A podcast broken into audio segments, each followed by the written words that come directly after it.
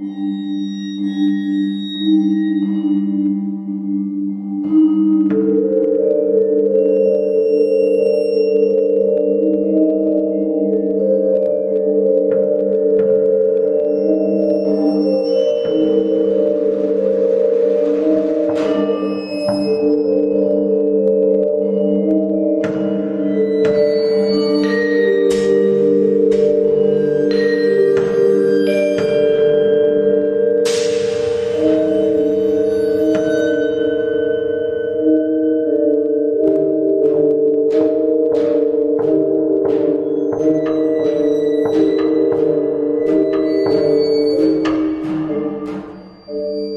Buonasera a tutti e ben ritrovati per una nuova puntata di Quella strana storia, la trasmissione che dalle frequenze libere e ribelli di Radio Bandiera Nera porta nelle vostre case ogni domenica sera il racconto di inquietanti crimini e misteri.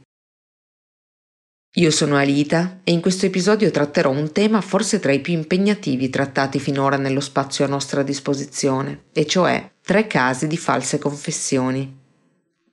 Per chi ha una passione per la criminologia, non si tratterà di un soggetto sconosciuto, essendo il fenomeno purtroppo molto comune, soprattutto negli Stati Uniti, dove si stima che addirittura una confessione su quattro sia falsa ed estorta peraltro con metodi completamente legali.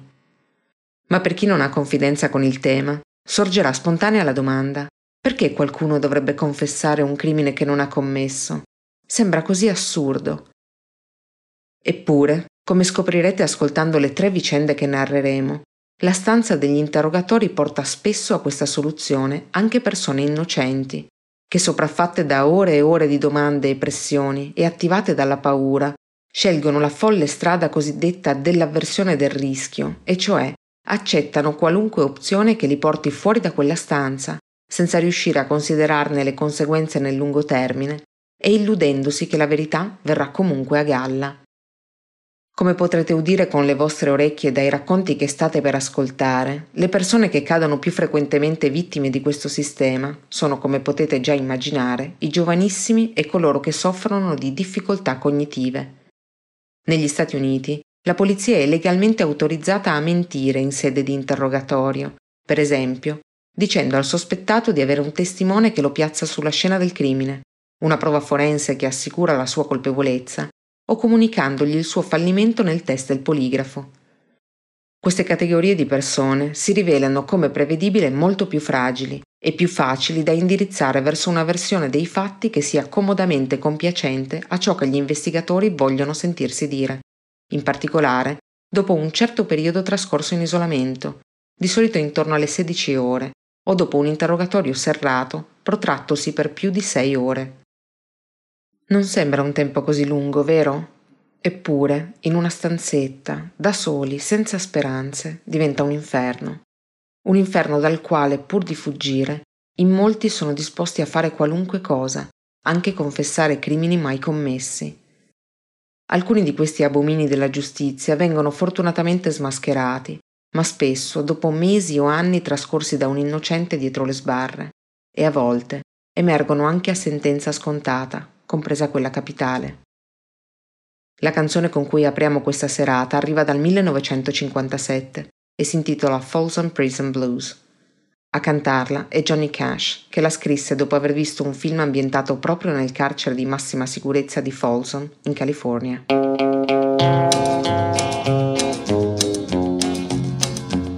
I hear the train a coming, it's rolling around the bend. And I ain't seen the sunshine since I don't know when. I'm stuck in Folsom Prison, and time keeps dragging on. But that train keeps rolling on down to San Antone. When I was just a baby, my mama told me, son, Always be a good boy, don't ever play with guns. But I shot a man in Reno just to watch him die.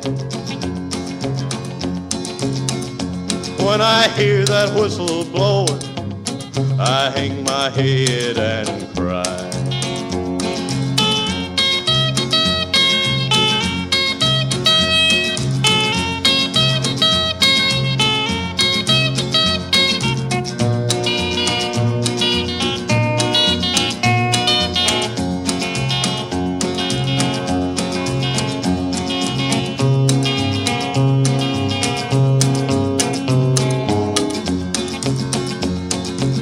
There's rich folks eating in a fancy dining car. They're probably drinking coffee and smoking big cigars. Well, I know I had it coming. I know I can't be free. But those people keep a moving, and that's what tortures me.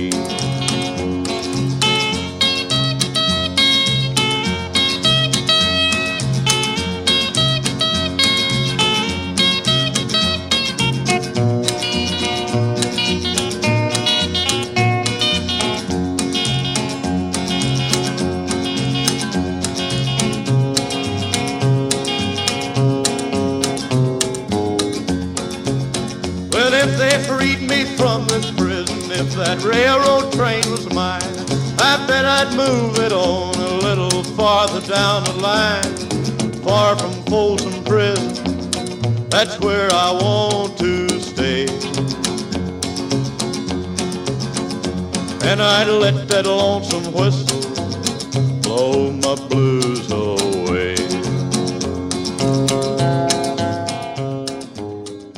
La prima storia che raccontiamo questa sera è quella di Michael Crow, che aveva appena 14 anni quando, la mattina del 21 gennaio 1998, sua sorella venne trovata morta nella casa di famiglia. Stephanie Ann Crow era nata il 12 aprile del 1985 da Stephen e Cheryl Crow. Viveva con i genitori, il fratello maggiore Michael, di due anni più vecchio, la sorellina Shannon, di tre anni più giovane, e la nonna Judith, a Escondido, una città della California che dista una cinquantina di chilometri da San Diego, una ventina dal mare e poco più di 60 dal confine col Messico, e che all'epoca dei fatti che andremo a narrare contava poco meno di 130.000 abitanti. Stephanie era una ragazzina allegra e piena di vita, con una passione travolgente per le Spice Girl e per Leonardo DiCaprio, che quell'anno facevano capolino dai poster di quasi tutte le adolescenti del mondo. Amava studiare e divertirsi con le amiche, ma era anche un membro del coro della chiesa e faceva la volontaria presso la locale biblioteca. Era una bella bambina che stava diventando una brava ragazza. Alle sei e mezzo di mattina del 21 gennaio 1998, sua nonna udì il suono della sveglia nella stanza di Stephanie. La ragazza stava impiegando molto più del solito per spegnerla e perciò Judith si alzò per controllare e con orrore trovò la nipote distesa in un lago di sangue nella sua stanza, a qualche metro dal letto. La donna cominciò a gridare, svegliando i genitori della piccola, che chiamarono subito il numero per le emergenze. I soccorsi arrivarono pochi minuti dopo, ma per Stephanie non c'era più nulla da fare e i paramedici dovettero quasi strapparla con la forza dalle braccia di sua madre Cheryl. La polizia perlustrò la casa ma non trovò alcun segno di effrazione su serrature, porte o finestre. Nell'abitazione c'erano diverse porte scorrevoli aperte, ma le forze dell'ordine conclusero che non sarebbe stato possibile per un intruso entrare attraverso una di esse senza fare il minimo rumore a causa delle tende di plastica rigida barre verticali che le coprivano. Mentre le autorità erano impegnate a delimitare la scena del crimine, l'intera famiglia Crow venne condotta presso il comando di polizia per essere interrogata. I familiari vennero separati gli uni dagli altri e i loro vestiti, gli stessi che avevano indosso al ritrovamento del cadavere, vennero presi in consegna per essere analizzati. Tutti furono fotografati nudi, alla ricerca di possibili ferite da difesa, e fin dai primi momenti vennero trattati con una certa brutalità, come se si cercasse il colpevole tra loro a colpo sicuro.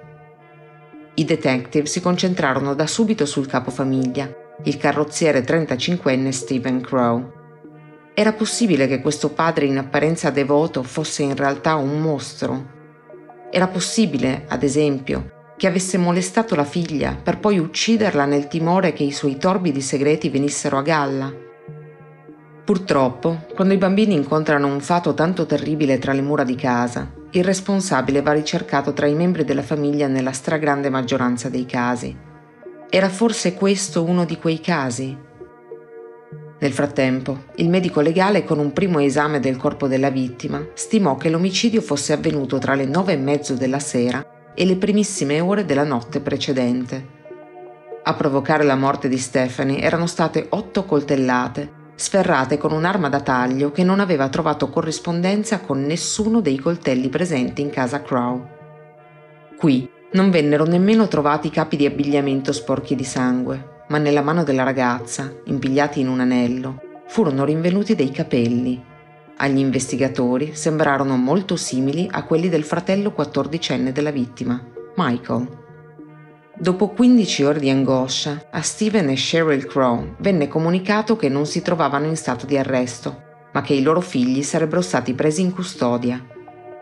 Non dissero loro che sarebbero stati inviati al Polanski Center, un istituto per minorenni vittime di abusi, e non spiegarono a nessuno le ragioni di quella separazione, ovvero che l'attenzione degli investigatori si era spostata dal padre Steven al fratello Michael, ormai principale sospettato nell'indagine. Fin da subito, i detective avevano considerato bizzarro il suo comportamento.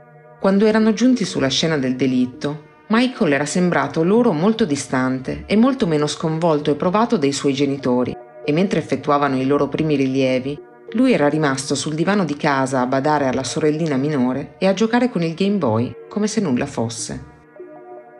I poliziotti erano rimasti stupiti anche da alcune sue affermazioni, per esempio, dal fatto che avesse detto di essersi svegliato verso le quattro e mezzo del mattino e di essersi alzato per andare fino in cucina, senza però accorgersi, passando davanti alla stanza di Stephanie, che il corpo della dodicenne giaceva disteso accanto alla porta. Michael venne dunque sottoposto a un nuovo interrogatorio, quella che era iniziata come una difficile indagine su un misterioso omicidio stava per diventare qualcos'altro, e cioè una spaventosa macchina di ingiustizia disposta a tutto per ottenere una confessione. La polizia interrogò Michael da solo, ancora una volta. Questo è legale negli Stati Uniti, a patto che il minore sia reso edotto dei cosiddetti diritti Miranda, e cioè quell'elenco di garanzie legali che un po' tutti siamo abituati a sentire enunciare nei film americani. I Miranda Warning esistono sotto diverse formulazioni e includono il diritto a non rispondere alle domande se non in presenza di un legale. Nonostante la maggior parte delle persone capisca benissimo il principio, circa l'80% degli interrogati vi rinuncia. Tutti quanti sottoscriviamo in maniera implicita, spesso inconscia, il patto non detto per cui chi non collabora è colpevole e chi è innocente non resterà in silenzio. È comprensibile dal punto di vista umano, ma può portare ad abomini come quelli narrati in questa puntata. Nel caso di Michael, vennero usati tutti i mezzi e le tecniche psicologiche per mettere all'angolo l'adolescente e costringerlo a confessare. Fu anche sottoposto a un test di stress vocale, una specie di poligrafo dall'efficacia ancora più dubbia, che pretenderebbe di distinguere una risposta falsa da una vera in base a impercettibili vibrazioni nella voce. Dopodiché, gli investigatori lo invitarono a scrivere una lettera alla sorella morta chiedendo il suo perdono, lasciandolo solo per i successivi 24 minuti. Tra le parole del quattordicenne fu possibile leggere Cara Stephanie, mi stanno facendo passare all'inferno e penso che sia quello che merito sotto veramente uccisa. Se davvero l'ho fatto, allora sono pazzo. So di averlo fatto solo perché me l'hanno detto, ma volevo che tu sapessi che non ero me stesso in quel momento. I detective Claytor e Risley, al loro rientro, spinsero per ottenere altri particolari dell'omicidio. Delle sei ore di interrogatorio, intenso e psicologicamente provante, sono oggi disponibili online alcuni lunghi spezzoni. Al termine, Michael accettò di fornire una vaga confessione dove ammise di aver ucciso la sorella, senza però fornire dettagli e dicendo di non ricordare di averlo fatto. In più di un'occasione lo si può chiaramente udire mentre afferma con voce rotta dal pianto. Lo dico solo perché è quello che volete sentire. Venne quindi arrestato e accusato di aver ucciso Stephanie. Ma gli investigatori che si erano occupati di lui non erano ancora soddisfatti. Appresero che Michael passava molto tempo giocando a giochi di ruolo come Dungeons Dragons e ascoltando musica metal con i suoi migliori amici, i quindicenni Joshua David Treadway e Aaron Hauser. Quest'ultimo era descritto come proprietario, tra le altre cose, di una fantomatica collezione di coltelli. Come avevano fatto con Michael, gli investigatori misero sotto torchio anche gli altri due ragazzini e, sfinito da quasi dieci ore di interrogatorio, Joshua confessò di aver partecipato all'omicidio della piccola Stephanie e due settimane dopo fu la volta di Aaron.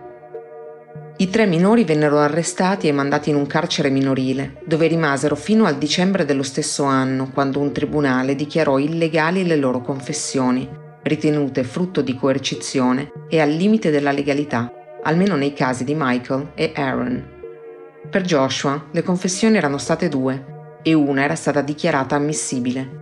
Nel gennaio del 1999 però, quando il suo processo stava per iniziare, successe qualcosa. Nelle ore successive alla scoperta del cadavere di Stephanie, era finito nell'orbita dei sospetti anche tale Richard Raymond Toot, un ventottenne senza fissa dimora che era stato visto nei pressi della casa dei Crow la sera dell'omicidio. Qualcuno lo aveva segnalato alle forze dell'ordine per aver bussato ripetutamente a diverse porte e finestre del vicinato, alla ricerca, a suo dire, di una sua ex ragazza, Tracy. Richard Toot aveva un curriculum criminale di tutto rispetto, era già noto alle autorità di Escondido e gli era stata diagnosticata una forma di schizofrenia paranoide. Il giorno dopo l'assassinio di Stephanie, la polizia lo interrogò, soprattutto alla luce di certi tagli e graffi che aveva sul corpo, in particolare sulle mani, e confiscò i suoi vestiti che sembravano macchiati di sangue. Ciononostante, i detective non lo considerarono un possibile indiziato perché a loro dire era incapace di uccidere. Ma il loro disinteresse era invece da addebitarsi, con tutta probabilità, al fatto che la loro attenzione in quel momento fosse già tutta polarizzata su Michael Crow. Il test del DNA all'epoca era una tecnica recente e relativamente poco utilizzata. Un anno dopo l'omicidio, però, emerse una corrispondenza genetica tra le macchie sulla felpa di Richard Toot e il sangue di Stephanie. Un esperto forense testimoniò che la distribuzione degli schizzi di sangue fosse coerente con un accoltellamento e la polizia di Escondido, a quel punto senza più nulla a cui appigliarsi per poter sostenere il proprio impianto accusatorio, si vide costretta con non poco imbarazzo a lasciar decadere il procedimento ancora in corso contro Aaron Hauser.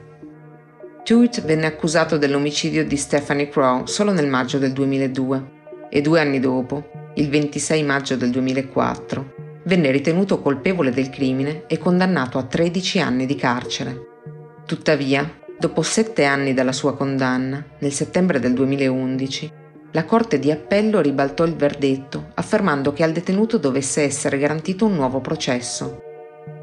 Secondo l'organo di giustizia, non gli erano stati assicurati alcuni diritti costituzionali, ma soprattutto alcune prove a suo carico, come il test del DNA sulla maglietta insanguinata, sembrava avere subito una contaminazione successiva.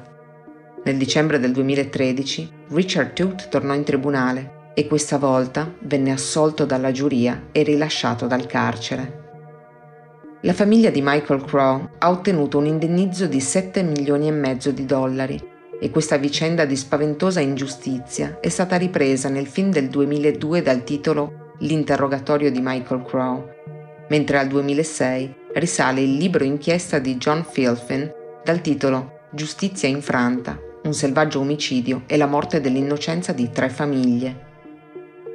Il libro è diventato un bestseller e ha avuto il merito di denunciare le tecniche di interrogatorio della polizia americana, chiedendo di riformarle con misure come la registrazione obbligatoria dei colloqui, in particolare quando sono coinvolti dei minori. A distanza di più di vent'anni dall'omicidio, però, la morte di Stephanie non ha ancora un colpevole. Proprio dall'anno di questo terribile delitto rimasto irrisolto, il 1998, arriva la nostra canzone. Loro sono gli Offspring con la loro The Kids Aren't Alright.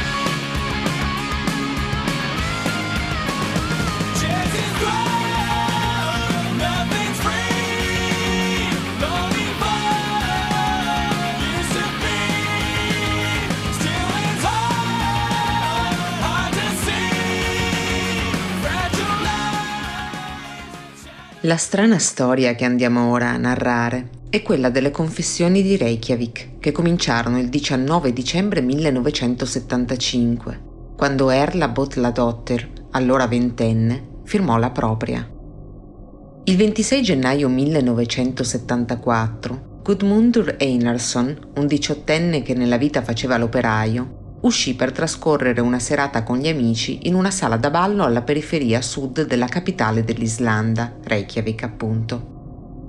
Nelle prime ore del mattino decise di tornare a casa e si incamminò a piedi, nonostante la neve, il freddo polare e i dieci chilometri che lo separavano dalla sua residenza. Intorno alle due del mattino, due suoi amici lo videro fare l'autostop in direzione di casa in compagnia di un altro ragazzo che non avevano mai visto. Entrambi erano chiaramente ubriachi e Gudmundur ondeggiava in maniera preoccupante mentre avanzava barcollando nella neve. Quella fu l'ultima volta che venne visto vivo. A quel tempo l'intera popolazione islandese ammontava a circa 220.000 persone. Per darvi un'idea, sono una decina di migliaia di abitanti meno di quelli della città di Messina o circa 10.000 più di quelli di Parma. I crimini gravi erano molto molto rari, al punto che non esisteva nemmeno un'unità delle forze dell'ordine specializzata nella ricerca di persone scomparse. Dopo alcune settimane di ricerche a vuoto, le squadre di volontari accorse per cercare Gudmundur si ritirarono.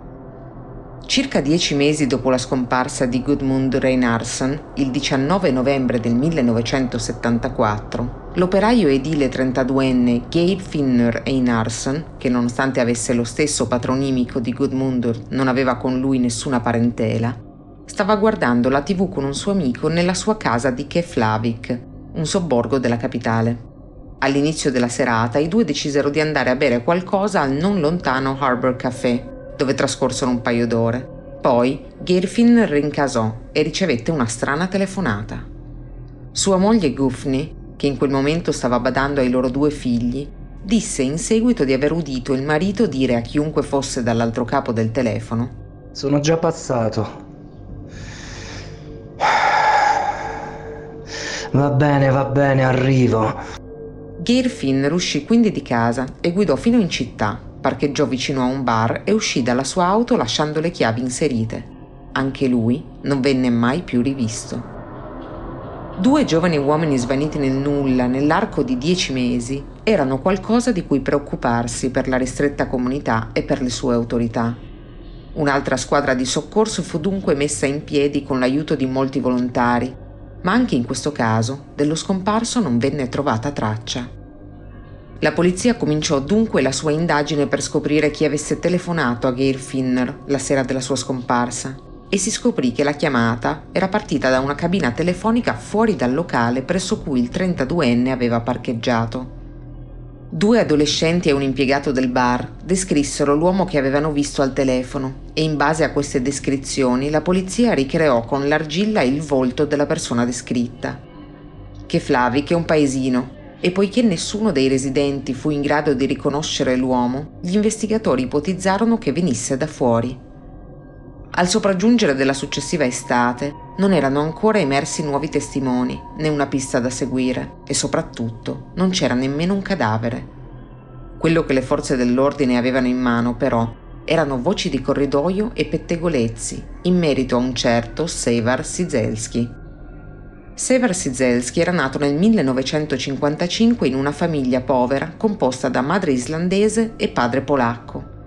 Questa era una cosa che, considerando l'estrema omogeneità della popolazione dell'isola a metà degli anni 70, lo aveva reso da sempre un diverso. Era più basso dell'islandese medio con capelli castani che portava alla lunghezza delle spalle, in un posto gremito di chiome bionde. Crescendo, cominciò a commettere piccoli reati e venne arrestato e mandato in un riformatorio, dove si appurò in seguito i maltrattamenti erano frequenti. Nel 1973, durante una festa, incontrò la coetanea Erla Botladottir, una ragazza del luogo esuberante ed estroversa, che per un periodo aveva anche vissuto negli Stati Uniti e tra i due nacque l'amore. Due anni dopo, nel 1975, Saver era un piccolo spacciatore di droga, mentre Erla lavorava come operatrice telefonica per la società di poste e telecomunicazioni nazionale. Spesso lui le parlava del suo desiderio di compiere il crimine perfetto e insieme i due misero in circolazione alcuni assegni falsi, sfruttando l'impiego della ragazza. Poco dopo la scomparsa di Gail Finner, Erla e Sever acquistarono due biglietti di sola andata per Copenaghen, in Danimarca, utilizzando il denaro che avevano sottratto. Nella capitale danese, Erla rimase presto incinta e la coppia decise di tornare a Reykjavik per dare alla luce il loro primo figlio, in settembre. Il piano di Sever per sostenere la sua famiglia era quello di contrabbandare cannabis in Islanda e forse a causa di questa sua convinzione Erla decise che sarebbe stato più sicuro per entrambi e per il neonato vivere separati. La polizia, ancora senza un indizio per le due sparizioni dell'anno precedente, stava invece facendo progressi sul caso del furto ai danni della società delle poste. Il 12 dicembre del 1975 Sevar fu arrestato con l'accusa di appropriazione indebita e due giorni dopo anche Erla venne presa in custodia e interrogata.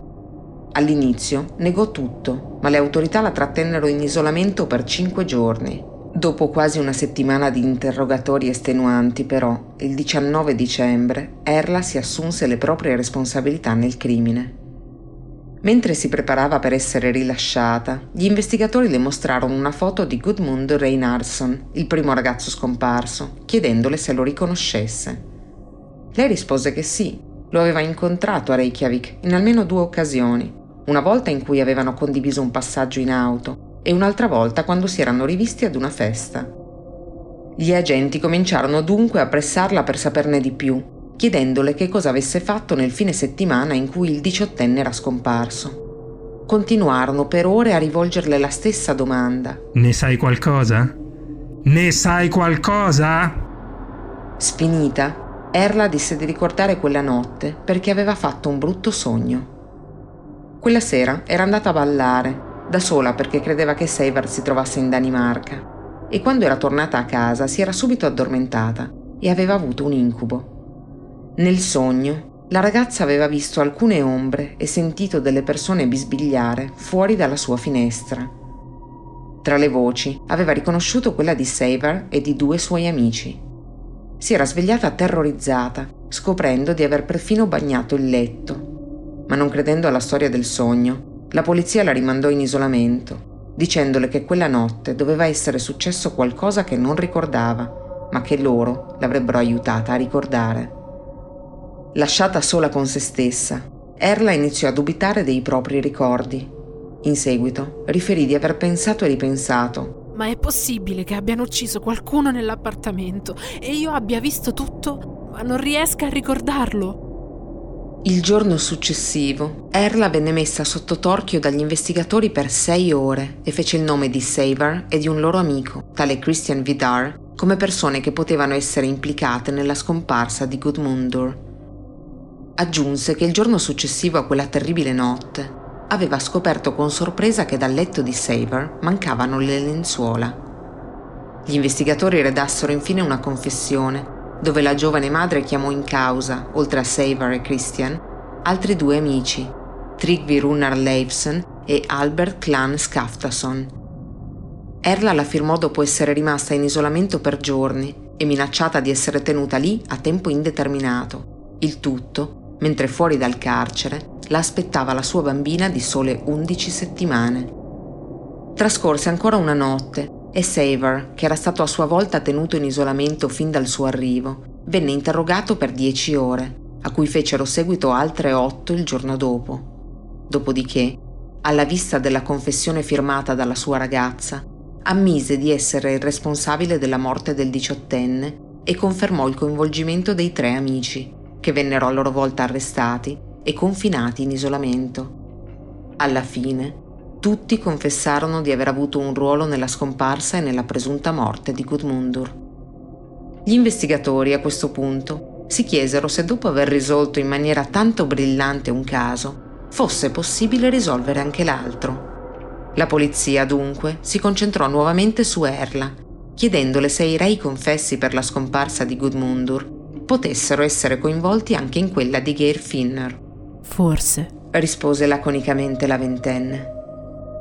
I giovani vennero dunque sottoposti ad estenuanti interrogatori sulla scomparsa di Geir Finner e come si poteva ormai prevedere, vennero indotti a confessare. Le loro storie, tuttavia, cambiavano di volta in volta ad un certo punto era emerso che il 32enne fosse stato ucciso su una barca, ma in una successiva confessione ciò era avvenuto sulla terraferma. In alcune versioni era stato strangolato da Saver, in altre raggiunto da un colpo di pistola per mano di Erla. Christian, infine, identificò quasi su espressa richiesta dei detective un uomo dall'aspetto straniero che avrebbe preso parte all'omicidio di Geir Finner si trattava del 33enne Gudjon Scarfendisson, un ex insegnante di Saver che venne arrestato il 12 novembre 1976. Condotto alla centrale di polizia, l'uomo affermò di non ricordare nulla della notte in questione, risalente ormai a quasi due anni prima, ma 17 giorni di isolamento gli consentirono di recuperare incredibilmente la memoria e confessare. Nel dicembre del 1976 tutti e sei i sospetti avevano confessato entrambi gli omicidi.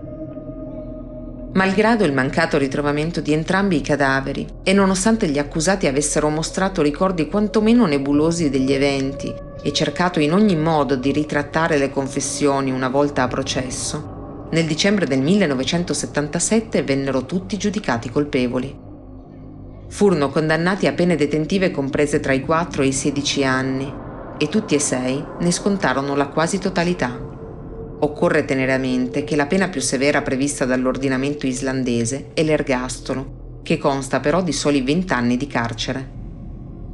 In tutto questo è importante ricordare il tempo che i giovani passarono in isolamento a partire dal momento del loro arresto. Per Albert si trattò solo, tra virgolette, di 88 giorni. Erla ne trascorse 241 Gugen 412. Trigvi ne passò 627, Christian 682, tentando due volte il suicidio. E Saver. Saver non uscì dall'isolamento per 741 giorni, più di due anni. In quel tempo venne loro a tratti proibito di dormire e vennero interrogati per centinaia di volte. Linur Thor Magnusson, una guardia carceraria presente durante molti degli interrogatori, ammise in seguito il ricorso a veri e propri metodi di tortura per ottenere le confessioni, tra cui il cosiddetto waterboarding e la ricostruzione delle scene dei presunti crimini, un'azione che esperti di fama nel campo dei falsi ricordi sostengono avere la capacità di rendere i crimini più concreti e realistici nella mente del sospettato. Gisli Good Johnson, all'epoca delle sparizioni un giovane detective di polizia e oggi uno dei massimi esperti mondiali in materia di falsi ricordi, utilizza tuttora questo incredibile caso come esempio perfetto per spiegare ciò che accade nella mente degli innocenti sottoposti a un simile trattamento. Questi ragazzi non avevano assolutamente alcuna conoscenza di ciò che era accaduto. Disse in un'intervista. Stavano solo cercando di placare la polizia e di essere cooperativi, perché sapevano che se non fossero stati cooperativi sarebbero rimasti in isolamento. Nel settembre del 2018, anche a seguito di un'importante inchiesta della BBC, si aprì un nuovo procedimento che si concluse con il verdetto di innocenza per tutti e sei gli imputati. Nel frattempo, Saver era già morto nel 2011, solo e senza tetto per le strade di Copenaghen, mentre Trigby lo aveva preceduto due anni prima, nel 2009. Dopo il rilascio, Gudjon si convertì alla religione protestante e divenne ministro del culto luterano, dapprima in Danimarca e poi nuovamente in Islanda. Erla divenne un insegnante e così Albert, che però lavora tuttora con bambini con gravi difficoltà cognitive, ed entrambi vivono a Reykjavik. Christian si sposò ed ebbe due figli e raramente accettò di parlare della terribile vicenda che lo vide tra i suoi protagonisti. Certo, questa è la storia di sei ragazzi innocenti condannati a un inferno lungo anni, ma c'è ancora un mistero da scoprire, ovvero cosa successe a Gudmundur e Geirfinnr. Nessuno dei due corpi è mai stato trovato. Forse, sostengono in molti, nessuno dei due è mai davvero stato assassinato. I crimini violenti, come dicevamo, erano rari in Islanda e ancora lo sono, ma le sparizioni no tanto da essersi guadagnate nel tempo un posto di rilievo nel folklore del paese. Nei 50 anni precedenti a queste due scomparse, ad esempio, almeno due dozzine di persone si volatilizzarono e la maggior parte di loro senza che mai si scoprisse cosa potesse essere successo. A volte, nelle gelide notti dell'inverno islandese, qualcuno mette un piede in un geyser di lava o si ferma a riposarsi sulla neve dopo aver bevuto troppo e si addormenta per non svegliarsi più. Altre volte, semplicemente, in quelle gelide notti, qualcuno non fa più ritorno a casa. Visto che abbiamo parlato di Islanda, però, come non deliziarci con un pezzo della sua cantante più famosa? Questa è Bjork, che nel 1995 cantava It's All So Quiet.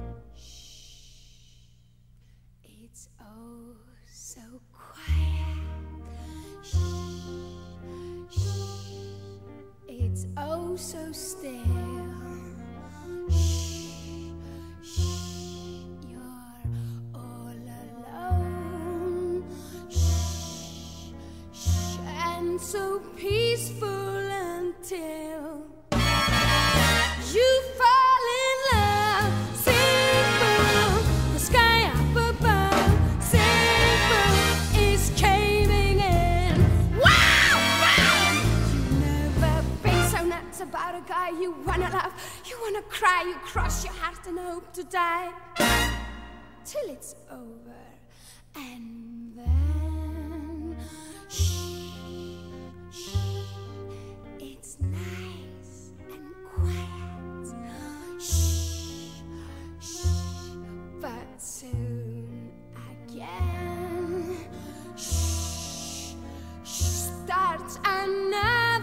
big riot.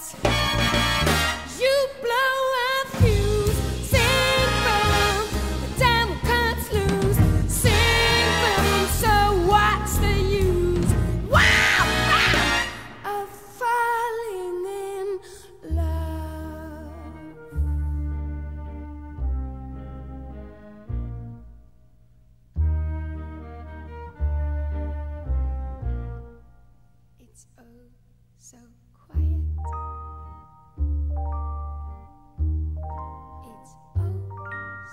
so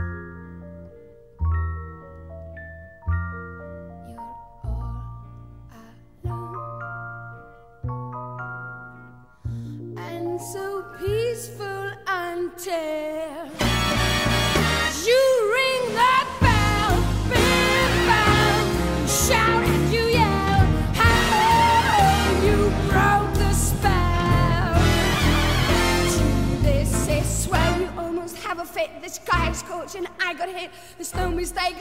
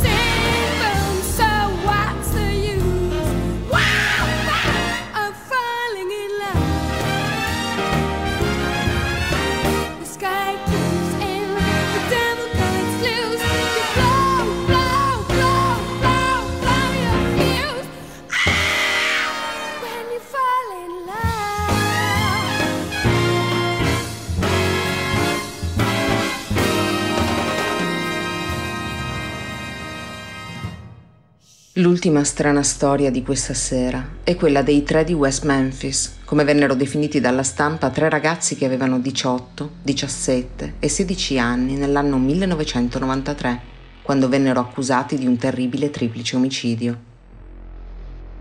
Il 5 maggio del 1993 era cominciato come una giornata qualsiasi a West Memphis, una cittadina di meno di 30.000 abitanti nella zona meridionale dell'Arkansas, in piena Bible Belt.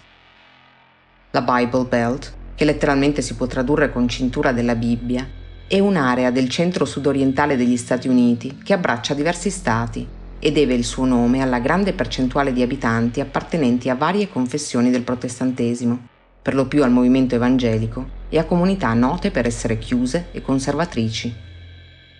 Quel pomeriggio, i piccoli Steve Edward Branch, Christopher Mark Byers e Michael James Moore uscirono in bicicletta per andare a giocare nella campagna vicino a casa, come facevano sempre. Avevano otto anni ed erano compagni di classe e membri della stessa squadra di lupetti negli scout. A detta di tutti, erano inseparabili. Non vedendoli rientrare qualche ora dopo, i genitori cominciarono a preoccuparsi e il padre di Christopher fece presto appello alle forze dell'ordine, denunciandone la scomparsa intorno alle sette di sera. La polizia lanciò un'immediata ricerca a tappeto, alla quale presero parte anche amici e familiari dei tre bambini, ma a causa del sopraggiungere del buio le perlustrazioni vennero interrotte.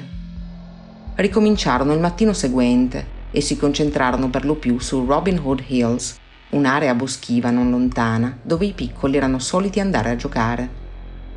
Fu poco prima delle due del pomeriggio che l'ufficiale Steve Jones notò qualcosa in un rigagnolo fangoso sulla superficie dell'acqua bassa, vide una scarpa da ginnastica senza lacci. Fece un paio di passi per raggiungerla e il suo piede rimase intrappolato in qualcosa. Quel qualcosa si rivelò con orrore essere il corpo nudo e legato di un bambino. Gli altri due, nelle stesse condizioni, vennero ritrovati a pochi metri di distanza.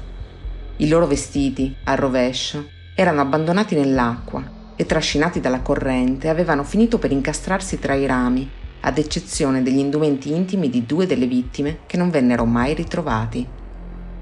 Le autopsie, eseguite dall'anatomopatologo Frank J. Perretti, certificarono che i piccoli erano stati picchiati in modo selvaggio. La morte di Steve Branch e Michael Moore era sopraggiunta per annegamento, mentre quella di Chris Byers era da addebitarsi a molteplici coltellate. Da principio, la polizia sospettò che le giovanissime vittime avessero subito abusi sessuali, a causa delle tracce di DNA rinvenute sui vestiti, ma le testimonianze di diversi esperti forensi confutarono in seguito questa tesi. Chris Byers risultò positivo all'esame tossicologico, essendo in trattamento con il Ritalin, un farmaco che gli era stato prescritto dall'inizio dell'anno per un presunto deficit dell'attenzione. Ma soprattutto, Chris aveva subito una castrazione. Questo elemento macabro si diffuse subito tra le voci di paese ed ebbe una notevole rilevanza nel successivo svolgersi degli eventi. Questo nonostante diversi medici legali avessero teorizzato fin dall'apertura dell'indagine la forte probabilità che si fosse trattato di una mutilazione post mortem addebitabile agli animali selvatici della zona. Nella cittadina, fin dal momento del ritrovamento dei cadaveri, le voci cominciarono a rincorrersi alla velocità del vento. Come forse alcuni di voi ricorderanno, nel primo scorcio degli anni 90 ebbe grande diffusione, negli Stati Uniti ma non solo, un dilagante terrore riguardo al satanismo e alla sua presunta diffusione tra i giovani. West Memphis non era immune a questa psicosi e anzi, vista la sua spiccata vena religiosa, i suoi abitanti erano assai inclini a prendere sul serio simili sospetti. Il brutale assassinio di tre bambini, che più di ogni altro crimine gridava giustizia, non fece altro che soffiare sulla fiamma già accesa del panico. Un crimine tanto orrendo era la prova provata che il diavolo e i suoi adoratori erano nella comunità. In breve tempo tutti diedero per assodata l'ipotesi di un sacrificio rituale e la rabbia e la paura erano percepibili tra i residenti della cittadina. La polizia sapeva di avere le ore contate per trovare i colpevoli. Già, i colpevoli, perché fin da subito le autorità ebbero chiaro di trovarsi di fronte a più di un responsabile. Non solo l'attacco a tre ragazzini, per quanto giovani e inesperti, spingeva a ipotizzare la presenza di più di una persona, ma esistevano anche prove fisiche a supporto di questa tesi. Per esempio, i bambini erano stati legati con due nodi molto differenti, come se fossero stati eseguiti da almeno due persone diverse.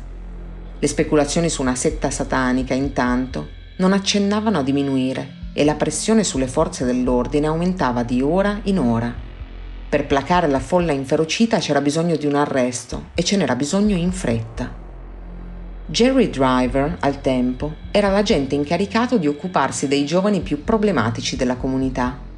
Quando la polizia che stava investigando sul triplice omicidio gli chiese di mettere per iscritto una decina di nomi di ragazzi che secondo lui avrebbero potuto essere coinvolti, non ci pensò due volte. Tra i dieci sospetti puntò il dito in particolare su Damien Eccles, 18 anni, Jason Baldwin, 16 anni, e Jesse Miss Kelly, 17 anni. Eccles, che era in attesa di un figlio dalla sua ragazza, era il genere di adolescente che qualche anno dopo sarebbe stato considerato un appartenente alla sottocultura gothic. Tatuato, sempre vestito in abiti scuri, con i capelli lunghi tinti di nero e gli occhi truccati, e quell'atteggiamento da ribelle contro la società che allora, soprattutto in quella parte degli Stati Uniti, non aveva ancora i crismi della sottocultura giovanile. Nonostante fosse dotato di un intelletto brillante, Damien aveva abbandonato la scuola, al pari di Jesse, che però soffriva di grosse difficoltà cognitive. Jason, invece, era un ottimo studente. Tutti e tre avevano piccoli precedenti penali, per accuse di taccheggio o vandalismo, ma mentre Damien e Jason erano tra loro molto amici, Jessie era per i due solo una sorta di conoscente. Tutti e tre, però, erano i bersagli ideali in una città accecata dall'odio e dalla volontà di trovare un colpevole a tutti i costi. Provenivano di fatti da famiglie povere e disagiate, immerse in un preciso contesto sociale che negli Stati Uniti viene definito con disprezzo white trash, immondizia bianca. Damien, poi, a causa del nome, ricordava a tutti il suo sinistro omonimo cinematografico, il bambino protagonista del film The Omen, ovvero niente meno che l'Anticristo. Tutto era allineato per la tempesta perfetta. Il 7 maggio 1993, giorno successivo al ritrovamento dei corpi, gli investigatori convocarono Eccles per un interrogatorio. Il ragazzo non passò il test del poligrafo e mostrò di conoscere un particolare, quello della mutilazione dei genitali del piccolo Chris, che la polizia non riteneva essere di dominio pubblico. Come abbiamo già detto, in realtà lo era. Moltissime persone, accorse sulla scena del crimine che non era stata messa in sicurezza fino al giorno dopo, avevano visto i poveri resti e i pettegolezzi avevano fatto il resto. Due settimane dopo, una certa Vicky Hutchison dichiarò di aver preso parte con Eccles, Baldwin e Miss Kelly a un rituale pagano. In seguito a questa informazione, a un mese dal primo interrogatorio di Damien Eccles, gli investigatori interrogarono Jesse Miss Kelly. L'amico del principale sospettato era allettato dall'idea che se avesse fornito indicazioni utili avrebbe potuto riscuotere la ricompensa prevista di 35.000 dollari. Il 3 giugno, nonostante fosse ancora minorenne e avesse un quoziente intellettivo di 72 punti, che ne rendeva la capacità di comprendere grossomodo simile a quella di un bambino di 5 anni, Jesse venne sottoposto a un interrogatorio fiume di 12 ore, senza un avvocato. Imboccato di continuo dai detective, Jesse finì per rilasciare una piena confessione in cui accusava se stesso, Damien Eccles e Jason Baldwin del brutale assassinio. Nella sua assurda ammissione di colpa, dichiarò che quel giorno lui e i suoi amici, dopo aver preso parte a rituali orgiastici e sacrifici pagani con una non meglio specificata setta satanica, avevano adescato i bambini e li avevano uccisi. Tuttavia, moltissime incongruenze affioravano nelle sue dichiarazioni. Il diciassettenne affermò ad esempio che le vittime fossero state legate con una corda, quando erano invece state immobilizzate con i lacci delle loro scarpe. Sostenne poi che Jason e Damien avessero abusato sessualmente delle vittime, mentre era già stato assodato che non ci fosse stato alcuno stupro. E confermò infine che gli omicidi fossero avvenuti nel luogo in cui erano stati ritrovati i corpi, ma sulla scena del crimine non era stata rilevata nemmeno una minima traccia di sangue. Inoltre, Miss Kelly ritrattò l'orario del triplice omicidio più volte per conformarsi alle richieste degli investigatori. Nonostante le numerose contraddizioni, però, il reo confesso venne arrestato e così gli altri due accusati. Venerdì 28 gennaio 1994 si aprì il processo a Jesse Miskelly. Durante la prima udienza venne alla luce una pista interessante, all'apparenza ignorata dalle autorità. La sera del delitto, alle 20.42, gli impiegati del ristorante Bojangles, che dista meno di due chilometri dalla scena del crimine, avevano contattato la polizia per segnalare la presenza, nel loro bagno delle donne, di un afroamericano che appariva disorientato e sporco di sangue. Al sopraggiungere della volante, però, l'uomo aveva già lasciato il locale Alcuni campioni di sangue vennero prelevati dalle piastrelle solo il giorno dopo e in seguito persi. Per tornare a Jesse, l'imputato si dichiarò non colpevole e diversi esperti dichiararono di trovarsi di fronte a una falsa confessione ottenuta con inganno e coercizione. Ma dopo appena sette giorni di processo, la giuria lo riconobbe colpevole e lo condannò al carcere a vita. Il 28 febbraio dello stesso anno si aprì il procedimento contro Damien e Jason che si dichiararono a loro volta innocenti. Dopo 11 giorni vennero emessi altri due verdetti di colpevolezza. Jason Baldwin fu condannato all'ergastolo e Damien Eccles alla pena di morte. La folla aveva finalmente avuto i colpevoli che tanto desiderava. Due anni dopo, però, successe qualcosa. Due documentaristi, che come molti altri non credevano alla colpevolezza dei tre condannati, diedero il via a un'indagine indipendente. La rete statunitense HBO finanziò l'iniziativa che portò alla realizzazione di Paradise Lost nel 1996 e Paradise Lost 2 nel 2000. I reportage evidenziarono i grossolani errori investigativi e giudiziari che avevano portato alle condanne, menzionando le numerose prove a discarico e la completa mancanza di prove a carico, di armi del delitto, di DNA e di un movente. L'autrice Mara Leverett, che nel 2002 dedicò alla terribile vicenda il libro Il nodo del diavolo, contribuì a spostare il giudizio dell'opinione pubblica in favore dei tre giovani incarcerati e in Paradise Lost 2 gli autori fecero un ulteriore passo, prendendo una posizione netta e accusando qualcun altro del crimine. Quel qualcun altro era John Mark Byers, il padre di una delle vittime. A suo tempo la polizia non aveva nemmeno preso in esame le famiglie dei bambini uccisi e nel caso di Byers, alla fine dei conti, aveva fatto la cosa giusta. Quelle nei suoi confronti si dimostrarono infatti solo speculazioni senza fondamento. Ma non si può dire lo stesso per un altro uomo legato a una delle tre vittime, Terry Wayne Hobbs, che al tempo del triplice delitto era il marito della madre di Steve Branch, Pam. La stessa Pam ammise in seguito che tra il figlio e il patrigno i rapporti non fossero dei migliori. Il bambino aveva paura di Terry e lo aveva detto più volte a sua madre, che però lo aveva ignorato, pensando si trattasse di semplici capricci. Nel 1993 Pam non aveva voluto dare ascolto ai propri dubbi sul marito, ma nel 2007 l'esame del DNA, che intanto aveva fatto passi da gigante, la mise di fronte a risultati sconcertanti. Un capello impigliato nei nodi con cui erano stati legati i bambini si rivelò appartenere proprio a Terry. Oltre al suo DNA, altro materiale genetico rinvenuto alla base di un tronco e sugli abiti delle vittime trovò una corrispondenza, quella con David Jacoby, un amico di Hobbs, col quale l'uomo era stato visto proprio il giorno del delitto. Pam Hobbs, che era stata una delle più grandi accusatrici dei tre adolescenti nel 1993, si rese conto che Damien, Jason e Jesse erano stati incastrati e incarcerati per un delitto che non avevano commesso, e non fu la sola a realizzarlo. Moltissimi membri della comunità, insieme a grandi nomi dello spettacolo come l'attore Johnny Depp o il cantante Eddie Vedder, scesero in campo chiedendo a gran voce un riesame della vicenda. Nel 2007, alla luce delle nuove prove, Damien Eccles presentò un appello ma nel settembre del 2008 il giudice David Burnett, lo stesso che lo aveva condannato in prima istanza, rifiutò la sua richiesta. Per fortuna, il 4 novembre del 2010 la Corte Suprema dell'Arkansas ribaltò la sentenza e ordinò che tutte le nuove prove venissero riesaminate.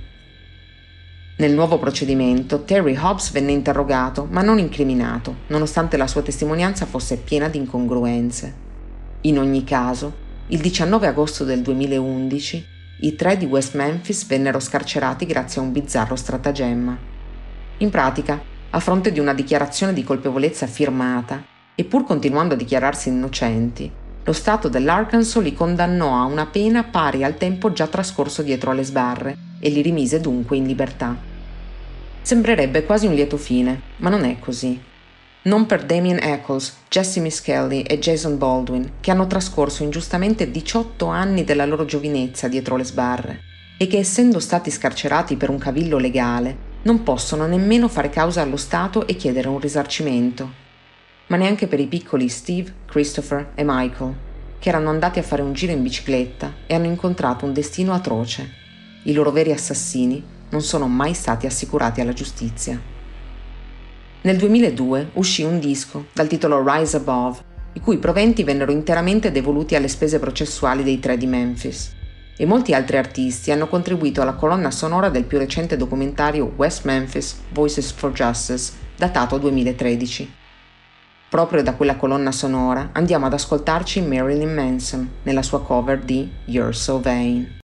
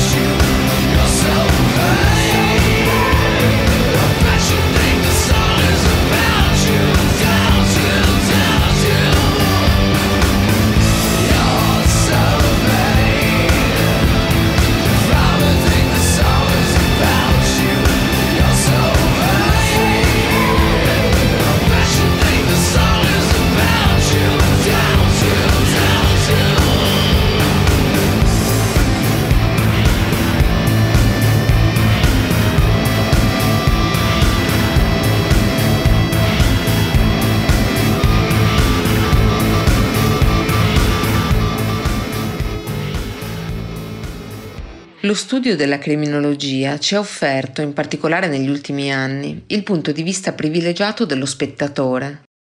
Il documentario in dieci episodi intitolato Making a Murder, edito dalla piattaforma Netflix nel 2015, ne è un perfetto esempio.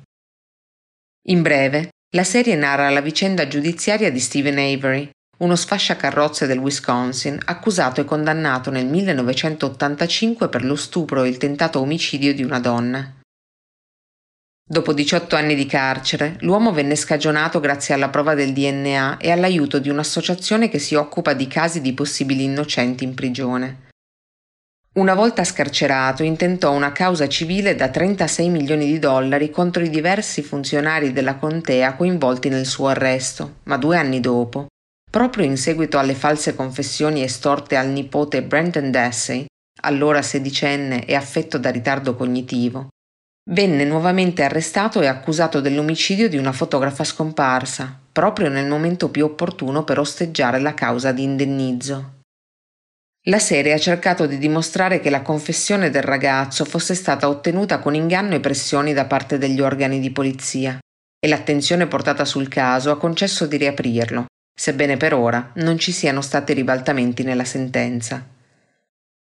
Concludiamo questa puntata ricordando però che non tutte le false confessioni sono ottenute o estorte con mezzi più o meno legali dagli investigatori.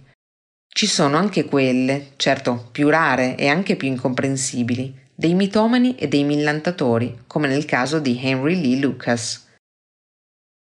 L'uomo, considerato per decenni uno dei più prolifici serial killer della storia americana, si sta rivelando, con il miglioramento delle tecniche forensi e il riesame di molti dei crimini da lui confessati, forse solo uno dei più grandi bugiardi patologici.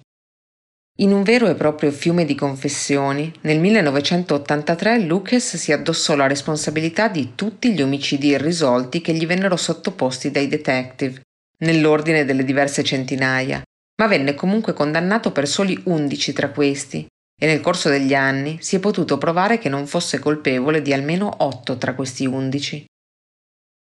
Anche per questa sera è tutto dalla trasmissione più noir di Radio Bandiera Nera, la radio colpevole, e stavolta è proprio il caso di dirlo. Quella strana storia torna la settimana prossima, con altri crimini e altri misteri, sempre su queste stesse frequenze ribelli. Io sono Alita, vi ringrazio per l'ascolto e vi auguro una buona notte.